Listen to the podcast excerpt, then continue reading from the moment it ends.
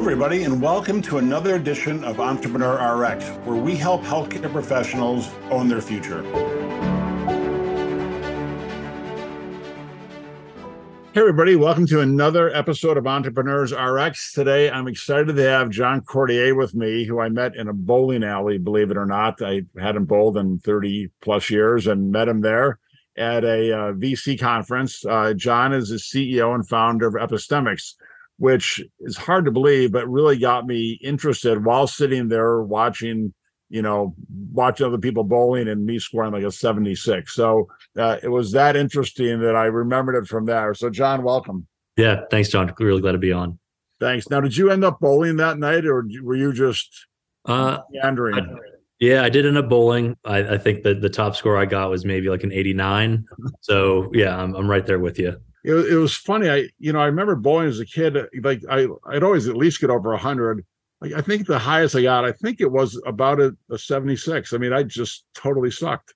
Yeah, the uh let's just say that the slope of the lanes were, you know, if, if you weren't on, you're you're definitely hitting a lot of gutter balls, and uh, I think that was the same not just for us, but for a few others. Uh, I'm sure. I'm sure there's a metaphor in there for uh, entrepreneurism and startups.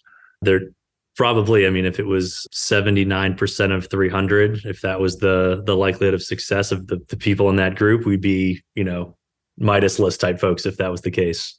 Oh my god yeah i'd be i'd be banking on unicorns the whole time. All right. Classic. All right so johnny you have a really interesting background and what struck me about you was i think i told you what what what you i'm not sure you pitched it to me but what you told me about was something I had an interest in before, and it's cool that you're doing it and then some. Give everybody a little bit of your background because it's kind of unique, and then we'll go into epistemix and how you are where you are.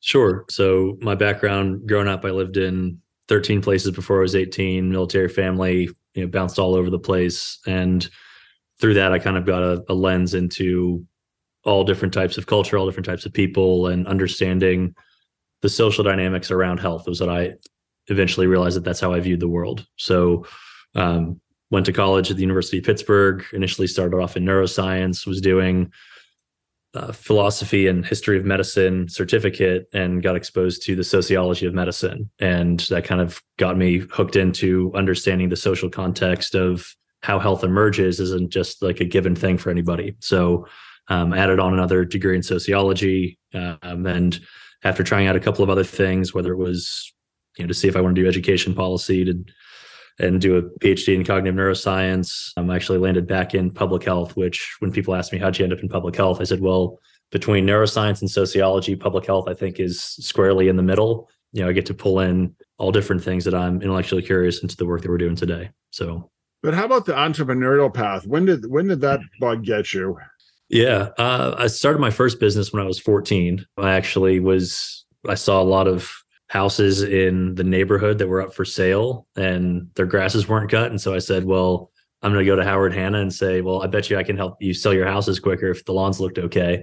So I ended up through middle school and high school running a lawn business with me and all my friends, mowing lawns for people that moved out. But the the serious side of entrepreneurship, you know, I never thought I would, you know, end up being a, a CEO or founder of a startup company. But when it when it hit me, it hit me. I was 26 years old. I was a graduate student in the School of Public Health at the University of Pittsburgh, working with the dean on developing this software platform. And what we realized, and we were nudged by one of the people on the board of advisors who runs our 35 hospital health system. He said, "Guys, look, the software is great, but you know you're not going to be able to have an impact, and software's not going to be able to have an impact after the 10 years you guys have been working on it, unless you get it commercialized." And it was really that moment of understanding the translation of you know, the deep tech and the deep science that we were working on and the way to have it make an impact was connecting it to a market need and you know, it was really that that first summer I started going through the different innovation center opportunities, uh, working with the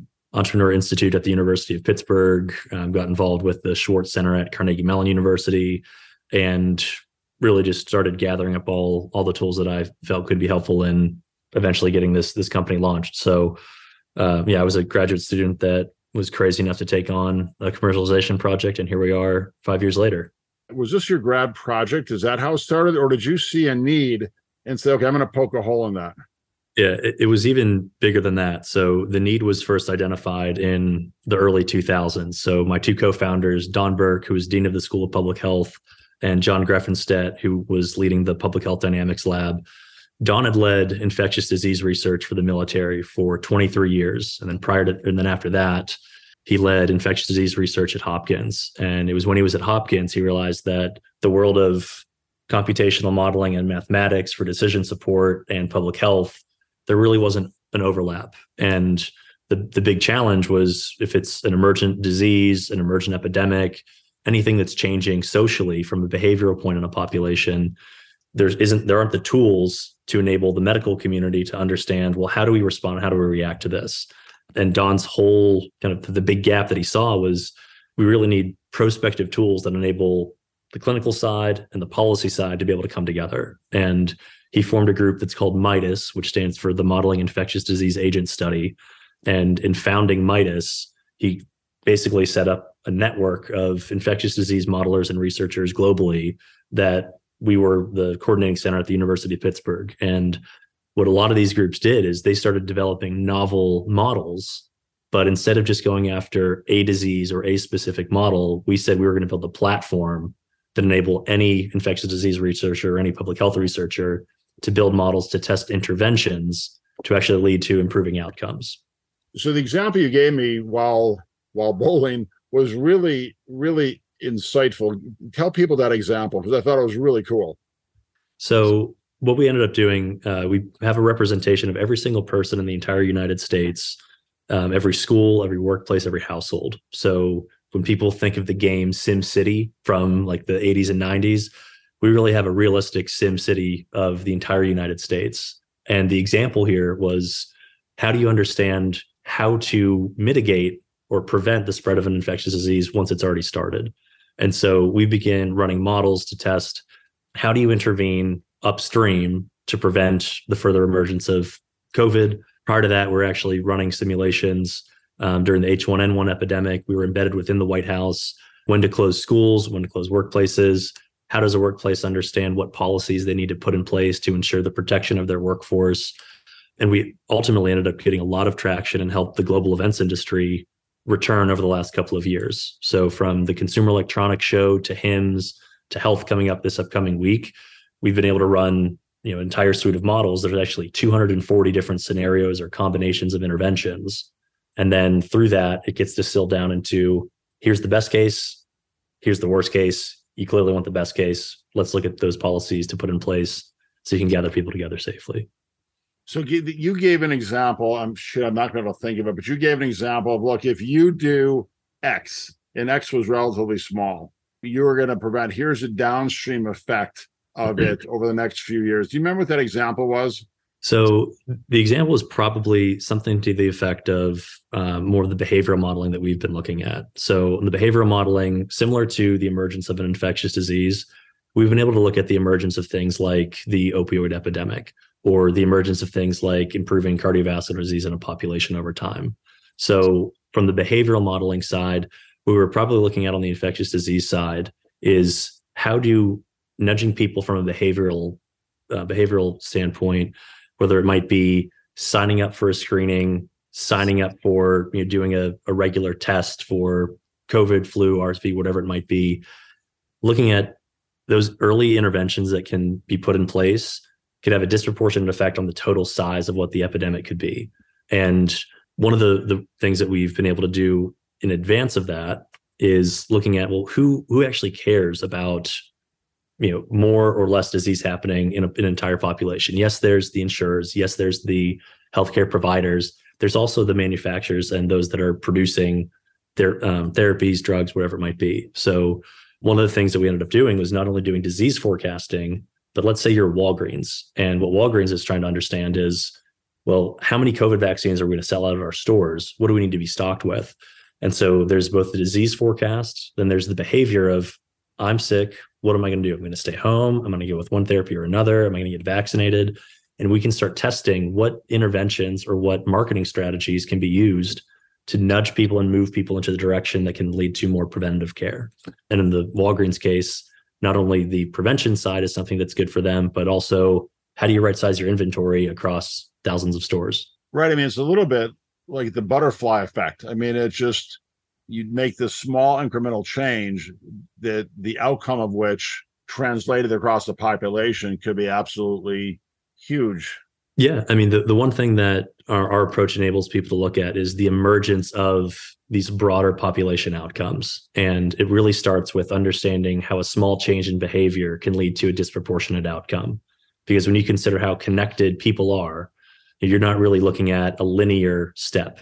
Right. Um, and so, exactly. So, ev- everything can be looked at as this compounding impact. And, you know, health is such a complicated thing. But how do, the emergence of health, you know, people talk about the 80% outside of the health system. Well, within that 80%, sure, you have education, you have the social conditions around somebody. How can you look at something like housing? And if you are able to move people into housing, what is the the broadening effect that can have on somebody's health and opportunity? So it's it, you know our software is able to look at how these small changes in one person's behavior, if you're able to replicate that across an entire population, how that leads to really different outcomes did you run models as related to COVID with okay, if we had mask mandates right out of the gate, if we closed schools right out of the gate, did you look at those models and say what could have been versus what was?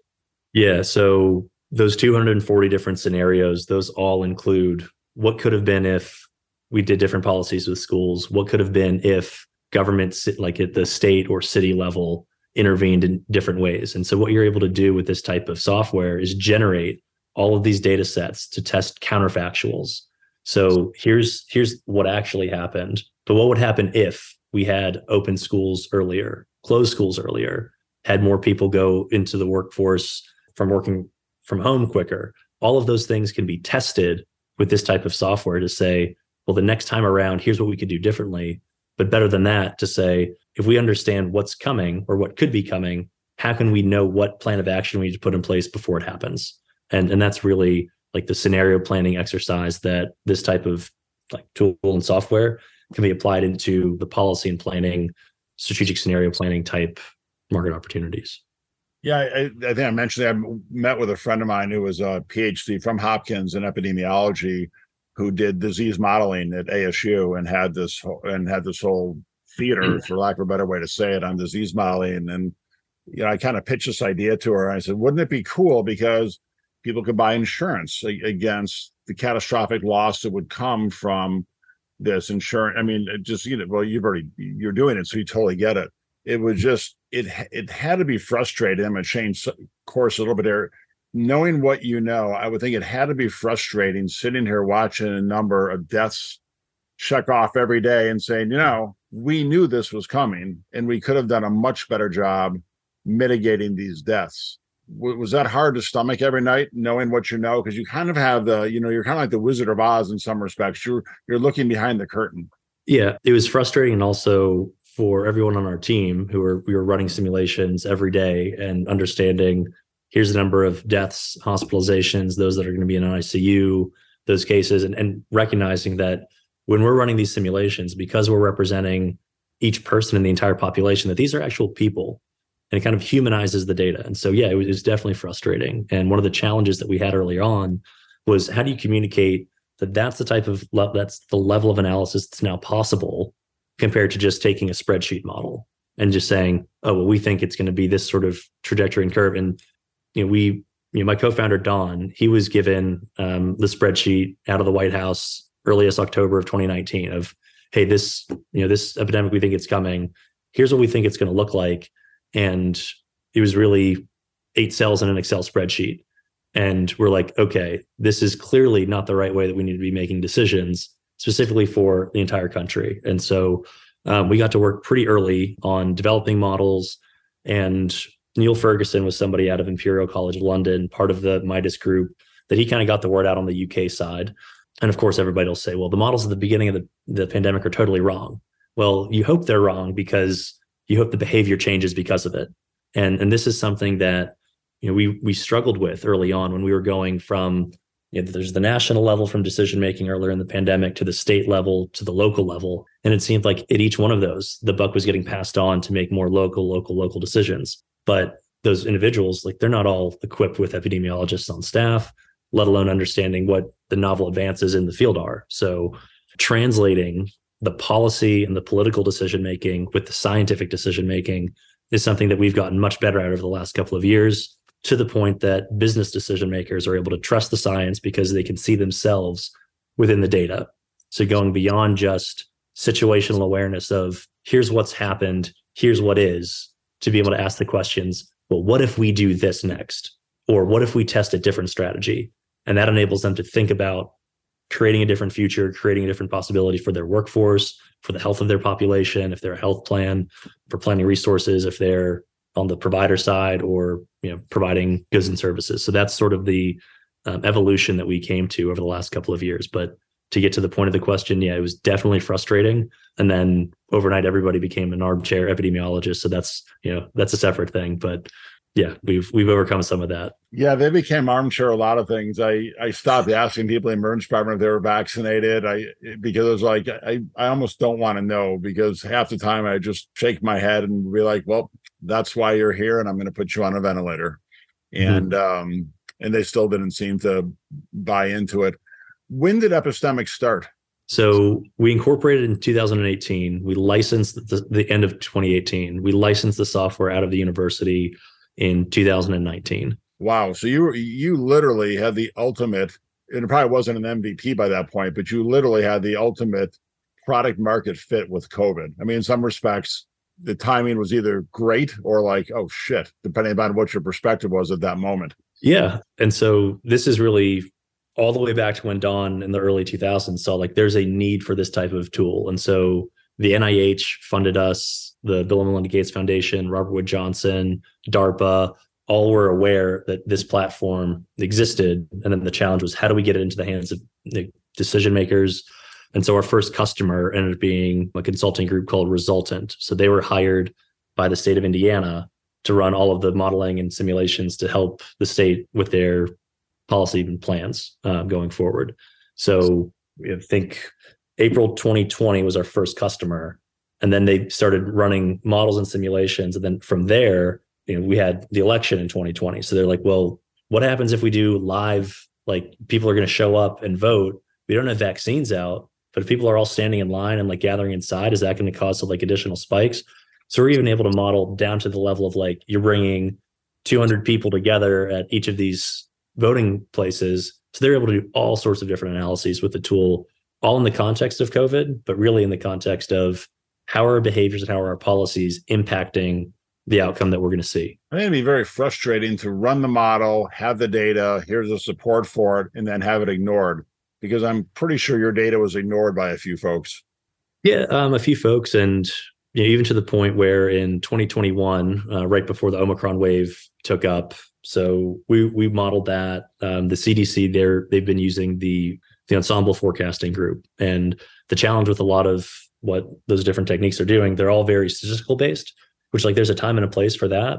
But when behaviors are changing so much, if you're not including the behaviors of people and decision makers, you're, you're really missing a lot of what's likely to happen. So, you know, early on, it's like, oh, like there's going to be another wave. None of those models had it. So like there, there's a bit of frustration there. But I think this is a good point of overlap with where there's actually an opportunity. So somebody who I met with recently, he's saying, well, you kind of fit into this synthetic data opportunity. And his take in of synthetic data in healthcare is that it's controversial. Some people are all for it. Some people are like, absolutely not. And he goes, whenever there's that sort of conflict, he goes, there's usually something within it. So my example to draw on from there is we actually worked with Drake University, their university president and their executive team. In Wait, what, what university? Drake University. Drake in Des Moines, Iowa? Drake in Des Moines, Iowa. My alma mater, I was on the board. Go Drake. All right, plug. Yeah. So oh, so we worked with Drake, and what the team at Drake was trying to understand is, well, now that vaccines are available, this is 20 fall going into fall 2021, and what their question was was, well, only about 45% of our students are reporting that they're vaccinated. We understand that we we want to try to get to 70% to reach some level of protection across the campus, and then if we're bringing all these people back into Des Moines what impact is that going to have on the city? And so we ran through a number of scenarios with them earliest June and July before students were coming back on campus. And if you think of the, the seasonal pattern of COVID, flu, any respiratory disease in the US, that's the down season. And so, or you know, you're at the trough of the the wave. And what the, the folks at Drake said was like, oh, well, like, you know, do we even need this data? We don't know. Like, come on, we're not seeing any cases. It's not going to come back. And we said, look, here's the scenario. We're not just going to give you the data that says everybody can come back on campus and it's going to all be okay. So they were upset for a little bit. But then what they actually used the data for was as a benchmarking tool. So when students did come back on campus, they're like, oh, well, here's what Epistemix said would happen in September. Oh, crap, that's happening. All right, we know what policies to put in place now. And then they used us as a benchmark to say, all right, masking, social distancing, what are we doing across campus? What's going on within the city of Des Moines? And they they had an entire decision support tool to then say, all right, we know what strategy to put into place September, October, November, December. Did that for the entire semester. And they you know all they were trying to do is stay below what we had projected and there was sort of the the resistance to taking in data but then when people are able to see oh wow this is actually being reflected that had a really powerful impact and um, you know that's one of our best case studies um, that we talk to other people about wow i'm impressed. That's very i mean drake's a small 5000 liberal arts school in des moines. I'm I, am i am impressed that they did that. That's very cool. I'm, I'm i'm proud proud of it on the board. The um and that's such a can it's such a confined campus too. It must have been a really cool model because it it, it truly is a relatively enclosed campus.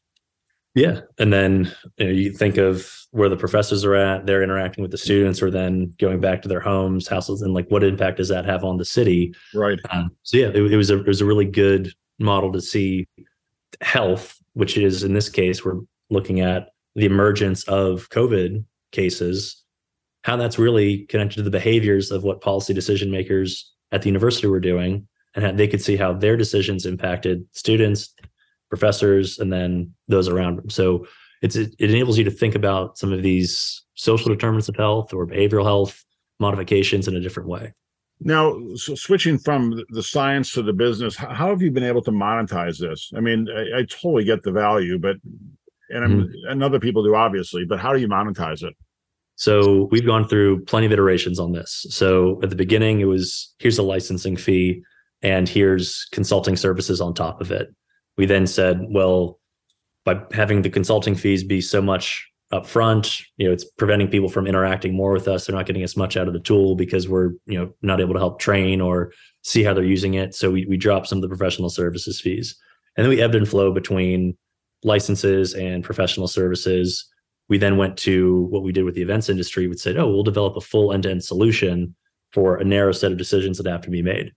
We were able to get that product going. Um, but what we've landed on to get to scale, and really we see the power of this platform once it's in the hands of other individuals who are able to build the models themselves, who are able to address questions that they're the subject matter experts in. They can build their own simulations. In that movement, we actually had a licensing fee a subscription to the synthetic population that we have, and a pay as you go compute usage model. And what we found is that there's friction between the user and the buyer. And so what we ended up doing is saying we're going to drop the licensing fee.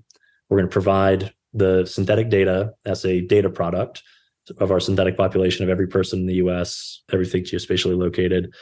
And so people pay for the data product and then they pay as they go so that the CFO isn't committing upfront to well, how much computer are we actually going to use? Or, well, we're signing up for $50,000 here, but you know, what if we only use 25 of that? Like, does it get renewed? Like, so to make it simple for the user and the economic buyer, we move to you pay for the data, and as you run your simulations, you pay as you go. And, and that has enabled us to get into uh, it's helped us generate more traction that way. Then our, our long term goal is in 10 years, we're at 10,000 users globally, building, running their own simulations. There's synthetic populations not only for the US, we currently have some for Canada, for a couple cities in Europe, but globally to be representing populations to understand behavioral dynamics, understanding the emergence of different disease, and how these different systems are all connected. Does the synthetic population change in real time as a result of what's already occurred? So this will probably be a bad example, but I'll I'll try to wing it. So of all the people that have COVID, X percentage of them now have chronic lung disease, chronic heart disease. Does does the model take into that account? So five years from now, 10 years from now, the, the risk, the rate of heart transplants and lung transplants are, are going to go up. All, all of that is possible. So when you when we run the the models for COVID, you're able to see by age, race, sex, household income with comorbid factors, what is the impact in that entire population? And then you can say, all right, here's the actual level of immunity, here's the actual comorbidities that we're seeing going forward and then you're able to take that and say if you can make the connection between what's happened with covid to any of the the heart transplant heart issues cardiovascular disease issues whatever it might be going forward you can start from here's who we know has covid long covid whatever it might be and then build on comorbidities from there. So there's companies like MDClone Syntegra and a couple of others that are really looking at patient specific data and creating representative data sets just from that. What they're doing is mimicking a data set. They're not looking at how behaviors are changing and what impact that might have. What we can do is overlay all of that information onto our synthetic population and begin projecting that forward and then include the behavioral interventions that might say, well, if somebody has this comorbidity going forward, if we can intervene this way, we might be able to prevent that longer term condition from happening in the future. So all of those things can kind of bring what they might say precision medicine to the table through synthetic data. We really look at this from a precision public health standpoint. I was going to say it's precision data, it's precision medicine to the masses. Exactly. Yeah. Yeah, that's super cool. Man, if I was a hedge fund, I would grab this like none other because imagine what you could predict if back in January or even better, back in October of 2019, you said, you know, I'm going to short the airlines. Yeah, uh, honestly, I hope some of them are listening right now and uh, would be glad to engage. So, yeah, that's in fact, I want to buy it. What would you tell? I mean, you you kind of came up through an interesting path, and you literally had a baptism by fire. What would you tell aspiring entrepreneurs? What have you learned through all this? Yeah, I think the the biggest thing is get into the market as soon as you can because you're not going to know unless you're working with customers what's working, what isn't working. Um, you can spin up all sorts of things within your team internally until you're getting external feedback. You, are really not validating much, of anything. So even if you think it's a little early, there are going to be people who want to champion this sort of you know, whatever your your project is. Get in front of people as early as possible. And the next most important thing is making sure you have the right people on the team and the best advisors I've had have been people that have helped me look ahead and make connections to people that help them see around the corner. So, um, from my position, I had no idea, you know, how to even start a company, what what any of that looked like you know, six years ago. Those first mentors at the Innovation Institute at the University of Pittsburgh, they were my early mentors. They helped me find the next tier and the next tier and the next tier. And when you find people who've gone through it before, they really just want help because they know how how difficult it is. And the other thing is just being very open and honest about like what the challenges are because you know I experienced this with my own team. If challenges aren't surfaced, if people hold back, you can't really lean in and help out as much. And I found that to be frustrating with my team. And then I looked at my own behaviors and actions and saying, well, if I'm not doing this with my partners, my investors, that's just something that you know the earlier you can overcome you know oh it's not it's not good enough yet or oh i, I want to hide this thing it's don't avoid that. Just got to be open about where where things are at and seek feedback early. Well um, it's interesting. I mean your minimum viable product was not minimal at all. I mean it was it sounds like full scale. How much did you iterate once it was already once it was already up or was it relatively what you had was was sophisticated enough to to serve the needs so um, April 2020, our first customer, that's pretty much what we had licensed out, you know, little improvements here and there, but pretty much the same product that we had licensed out of the university. They were able to take it out of the box, make use of it right away. But the challenge was the level of sophistication that that user had to have was pretty high. And so when we're t- we use the phrase, and I, I really like it, like precision public health to the masses in order for that to happen, we had to do a couple of things over the last few years. The first was make sure that our platform delivery method was scalable. So core software works, but if it's on-prem installations all the time, as we're updating and making improvements, we'd have to go back and do that at every location. So how do we get to a more scalable model that as we improve, everybody else can get the same sort of tools. So making the migration from high performance computing centers to running everything in the cloud with AWS, that was one thing. The next was how do we enable people to visualize and better interact with with the data? And so, you know, we used an off-the-shelf tool called Jupyter Lab, and we built everything so that people can build, visualize, send off models all from one interface. And so what that did is it enabled the user experience to improve.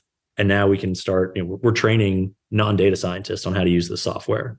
So there's people in public health, people even in marketing who are saying, oh, well, if I can just have these parts of a model, I can put it on my population, run a simulation, and understand what's going on. So the out of the box nature of where things were in 2020 compared to now, night and day. And that's that's been a really that is what will lead to the quick kind of flywheel effect of building out more of a platform where we have the users and then those who are benefiting from it.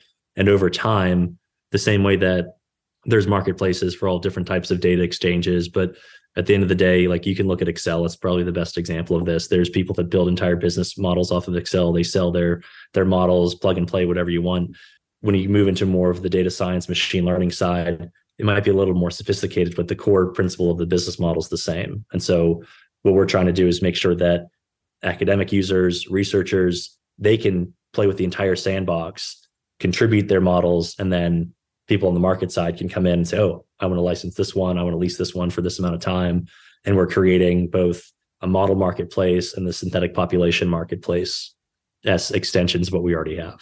Did you get it at your level, and people probably didn't even know you existed, but did you get any backlash from the naysayers? And what I mean by that is, you know, I, would hear people say they they look at these predictions and they say, "Oh, that's crap. That's a conspiracy. That's you know, I just I just had a guy recently who's a physician, embarrassingly enough, said, "Oh, you know, I read Robert F. Kennedy's book, and you know, he says blah blah blah blah, which is this is all a big hoax." And did you get that at, at the data scientist level, or was that were you guys immune to that because you were really the wizard? You know, you were the Wizard of Oz. You that you were behind the curtain still. So I think there's like almost like a religious war on the data yes. science side between stochastic modeling and just like statistical modeling. And so yeah, there, there's a bit of that that we came up against. But then when we were actually getting what we had in front of a decision maker that had to make use of the data to inform a policy or take action, they're like, well, I at least have been able to think about the problem differently. It isn't just here's the statistical model and this this is the data and I just have to react to it. It's like I can see now how my decisions impact what the data shows. And and that sort of thinking, it, it totally opened up the minds of these people, mainly in the events industry, where they were able to see, okay, I make these decisions. Here's how it impacts my entire business. My entire business is gathering people together and using like Disneyland as the example of if you're trying to gather people together, safety is the number one thing. So Disney Disney writes all about safety for showing up at their parks. It's a prerequisite. And so people in the business or direct consumer events industry, they realized if people don't feel that they can gather safely, we don't have a business. And using data to support that notion, you know, they, they feel more credible, they feel more empowered in their role. And you know, that's just one example. Our goal is to make sure, you know, that this software gets out, other people are able to use it, and that's the experience that other people can have. It, but they also have some backup because they can say, "Here was my decision. Here's why I made that decision. Here's a, here's a science that supports it." I mean, that's got to be a mm-hmm. huge insurance policy for them because now they're not winging it. Yeah, um, I think for far too long people have just been winging, winging it. it. Yeah. The challenge that you know the second slide in my like investor presentation deck or third slide at this point, it's really decision making at a strategic level for a long time has been let's look backwards and then let's just trust our gut. Yeah. And and now it's like, well, if this is what your gut's telling you, you're really making different assumptions. Well, now you can test out those assumptions of what the future might look like. And it's not going to give you the exact answer, but it at least enables you to understand I make these decisions. Here's how it impacts what outcomes I'm hoping to see. And early on, when we looked at uses of our software over time, you know, we're coming out of a school of public health, so health has always been our our number one thing. Um, that's what you know, I, I, guess another piece of advice going back to entrepreneurs, like make sure that you feel connected to the the work that you're doing because on days that it's tough, you need to yeah to dig deep. So like the health component and the idea that we can improve the way public health is practiced, that's a, a big driver for me. But people will use our software to create a better future for health, create a better future from a finance standpoint. People certainly try to use the software to understand, well, how do we get like this distribution of votes?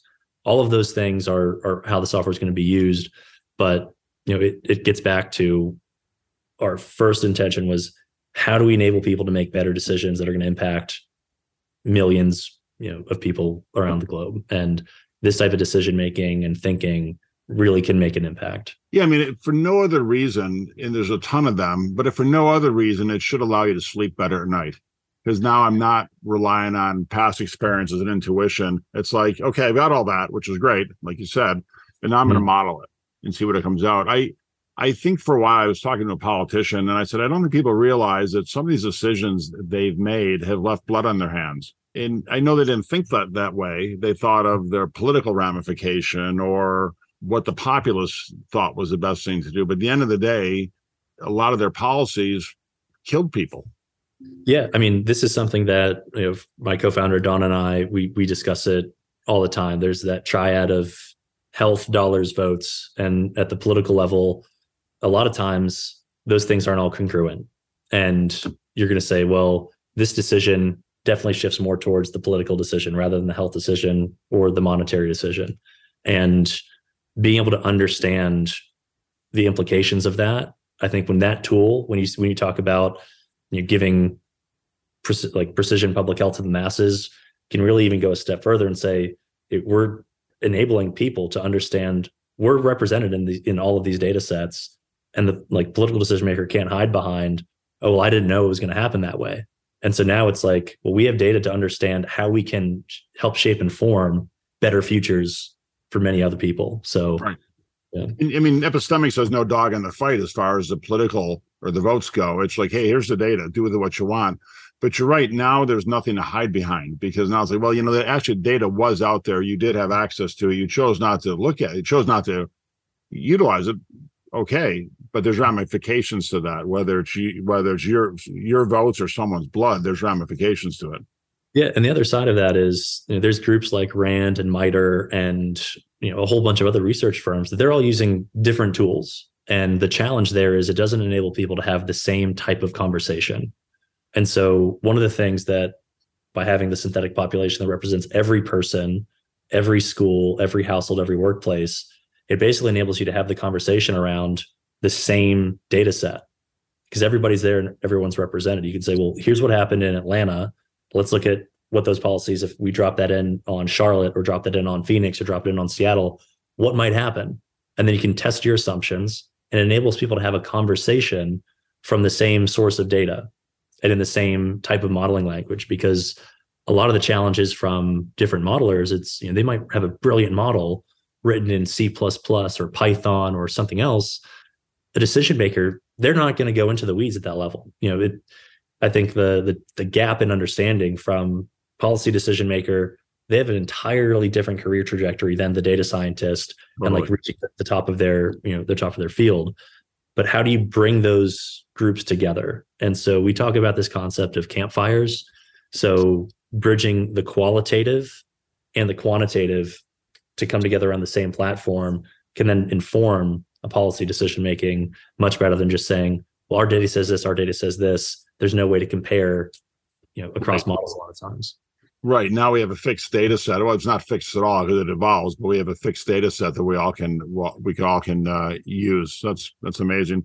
Well, John, congratulations. This has been really informative for me and I, I, know we have your pitch deck and we're taking a look at it, but it's uh, really impressive. And like I said, it, you know, while we were bowling, this is something I'd thought about years ago, and I thought this is so important, and someone a lot smarter than me had to do it. So thanks for doing it. Yeah, really glad to be on. And somebody wanted me to give you a, a shout out, Eric Thrakill from uh, yes. Nashville from Project Healthcare. So he and I met this past I guess a couple days ago from a connection at the Population Health Colloquium in Philadelphia, and he said that you're a speaker uh, with one of his cohorts recently, and yep. um, just wanted to say hi. So, oh, thank you for that. Yeah, I, Yeah. I think I owe him an email or two.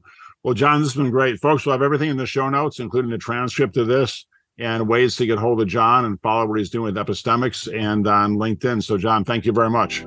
yeah, thanks, John. Appreciate being on. Thanks for listening to another great edition of Entrepreneur RX. To find out how to start a business and help secure your future, go to johnshufeldtmd.com. Thanks for listening.